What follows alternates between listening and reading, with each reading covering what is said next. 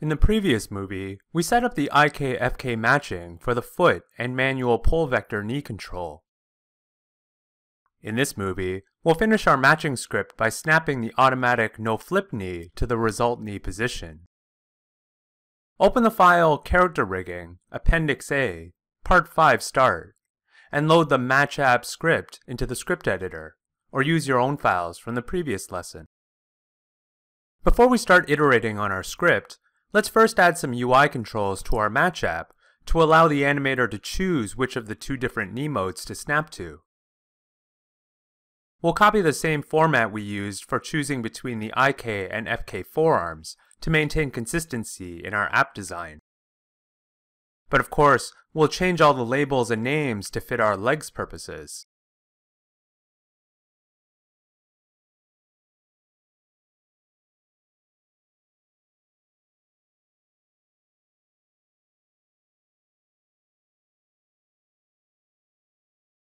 As with the IK arm matching procedure, we'll have to add a parameter to pass in the requested knee mode.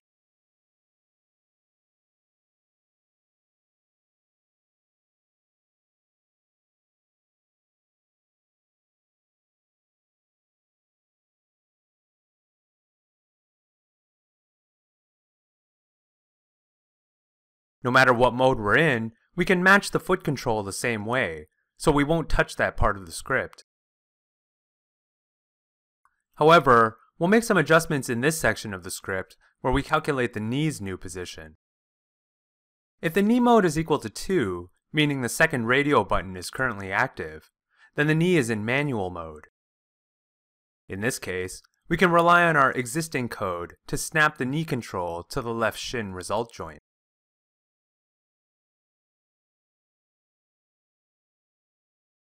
We also need to turn on the manual knee snap control.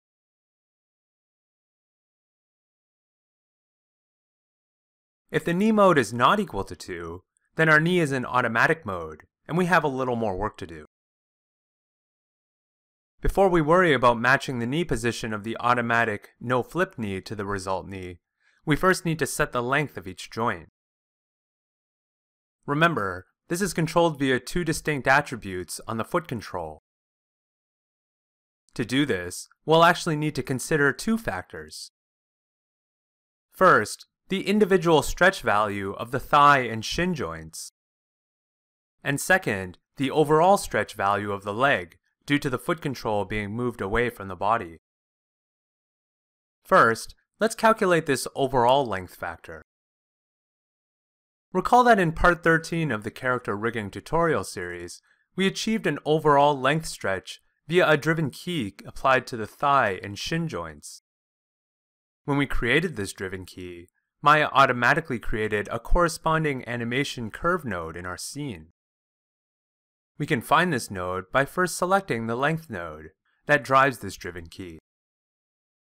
Open the node editor and show the node's connections.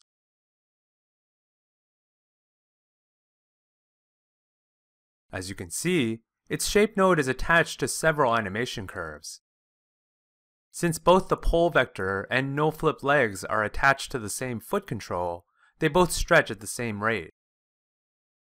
Thus, to figure out this stretch factor, we just need to compare any of these output values to that leg portion's typical length.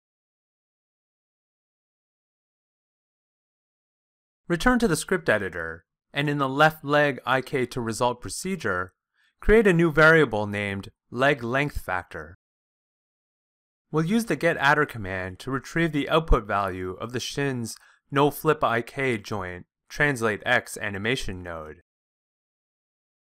Then we'll divide that value by the default thigh length, which you'll remember is already conveniently stored in a variable for us. Next, we'll use that value to help us determine the thigh and shin's individual lengths. Start with the thigh by creating a variable named Thigh length factor. We need to take the current length of this limb and divide out the leg length factor. Doing this will take us back to a normal sized leg. Then, we just need to divide that value by the default thigh length. Taking basic math into account, we can condense this by dividing the joint's current length by the product of the leg's stretch factor and its default length. Repeat for the shin.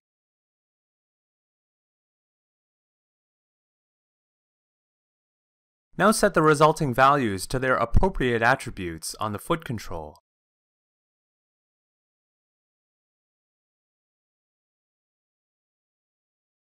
And don't forget to add a line to switch to automatic knee mode.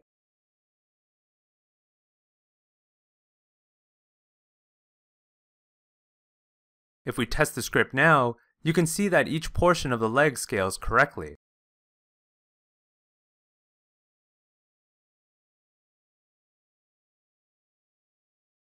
Next, we need the knee to line up properly. Like the thigh and shin lengths, the orientation of the no-flip knee is controlled by a knee twist attribute on the foot control, as opposed to a physical control in the workspace. The most straightforward way to line it up would be to gradually increment the knee twist, while continuously testing it against the result knee's world space position. However, because our knee position can be any decimal number, we'd have to increment by the smallest value possible at each interval, 0.001. This would make the process extremely slow. Testing the values from 0 to 1 alone would require the script to iterate a thousand times. Instead, let's be a little cleverer about this and increment the knee twist by a larger amount. If we compare it to the result knee and find the angle too great, it means we've rotated too far, so we'll then decrement, but only by half our initial amount. Otherwise, if the angle is too small, it means we haven't rotated far enough, so we'll increment by half the initial amount. With each repetition of this process, we come closer and closer to our actual value. This is a technique known as bifurcation. In order to find the current knee angle, we'll need two vectors. One from some arbitrary point in space to the result shin joint, and another from that same point to the shin's zero position, representing the knee's default angle.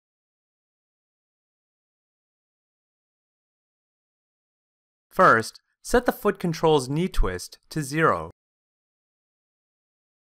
We can store the two world space positions of the no flip and result shin joints using the xform command.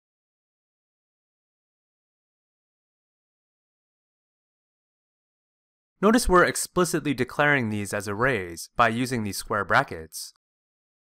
Like we showed you in part 1, this is so we can store the three spatial position coordinates. For their shared center, let's use the no-flip foot joint. This will give us a common origin around which to measure our angles.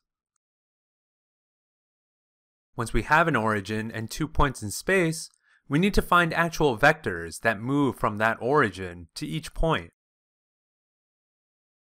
We can do this by assigning a pair of variables the difference between the result shin position and center point, and the no-flip shin and center point, respectively. Now that we have these vectors, we can use Mel's angle between command to find the angle between them. We'll use the v1 and v2 flags to assign our center to result and center to no-flip vectors and store the angle in a variable named delta angle.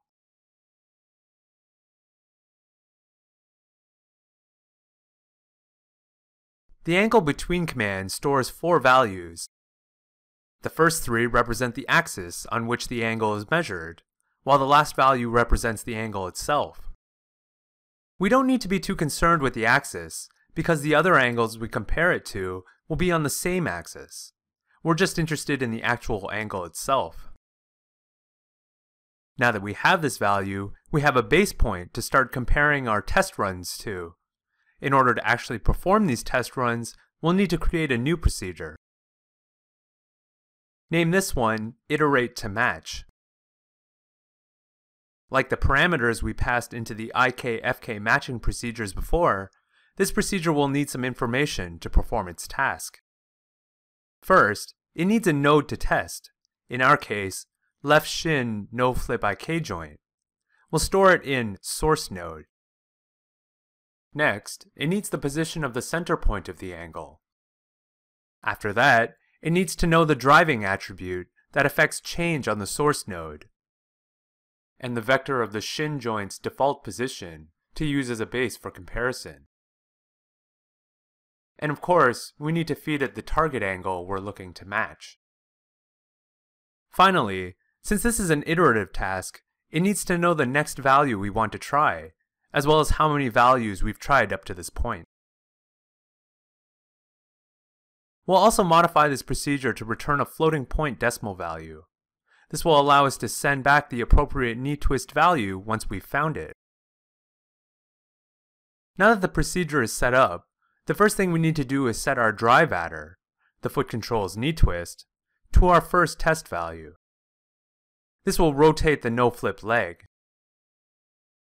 We then need to calculate the vector from the no-flip shin's current position to the center point so we can find its angle. Remember, to do this we must first store its world translation value. Then subtract the zero pos vector from it.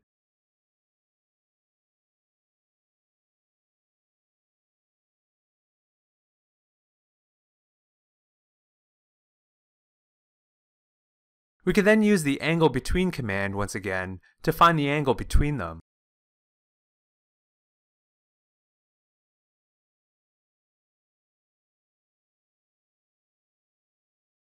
Now we have an angle to compare with, and an angle to compare to. However, like matching the arm lengths in part 3, remember that in a computer system, we're dealing with precision values. Because of this, it's unlikely we'll ever get two values to match precisely. So like we did then, we'll instead subtract the current angle from the target angle and consider a value with a tolerance of 0.01 to be acceptable. If we're within this tolerance, then we'll return the value we've discovered using the special return keyword. We're also going to add an escape condition here. If it takes over 10,000 tries to match, then we'll cut out of the iteration cycle early. We do this mainly to avoid system crashes due to too many computations.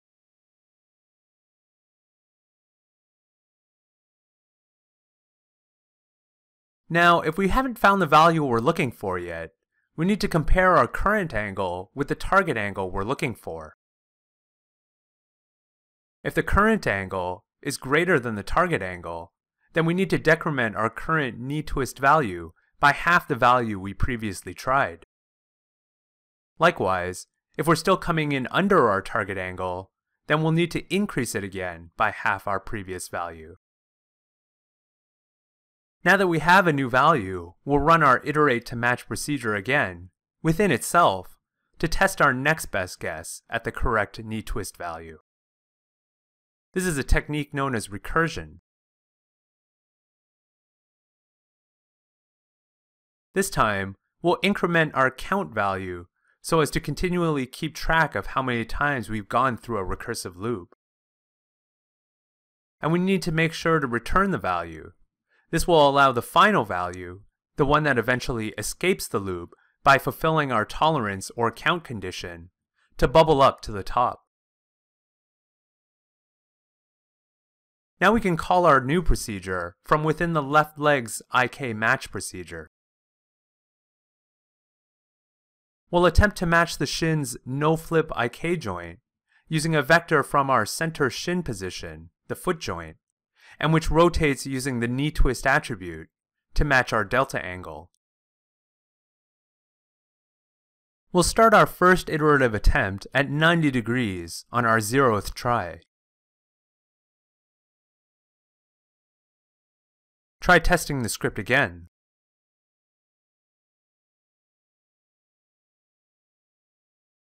This time, the automatic knee matches the result leg. While trying different knee positions, you'll notice the script sometimes reacts very quickly, and other times reacts a little more slowly. This is a product of where the exact angle falls within our recursive process.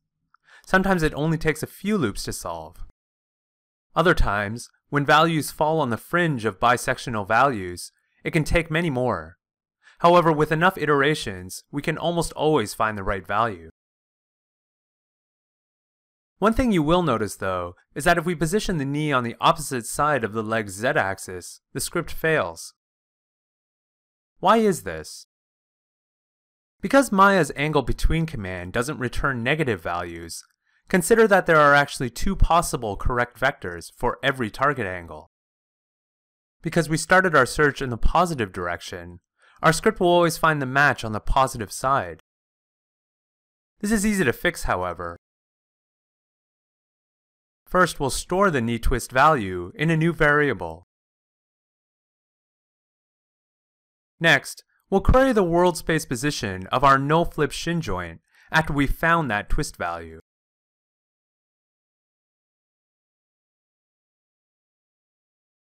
If we compare it to the result shin, once again using a tolerance value, and find that it's not in the same position, then we know we've actually found the inversed value.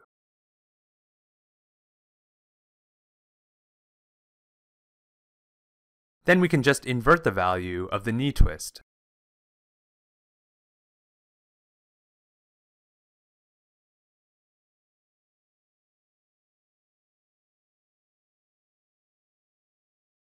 As always, copy and adapt the new portions of script for the right leg IK to result procedure. Keep in mind that you can reuse the iterate to match procedure you created for both the left and right legs, since we made it generic. With that, our snapping script is complete. Once you have access to a tool like this, you'll find the process of animating between IK and FK modes much faster and more straightforward.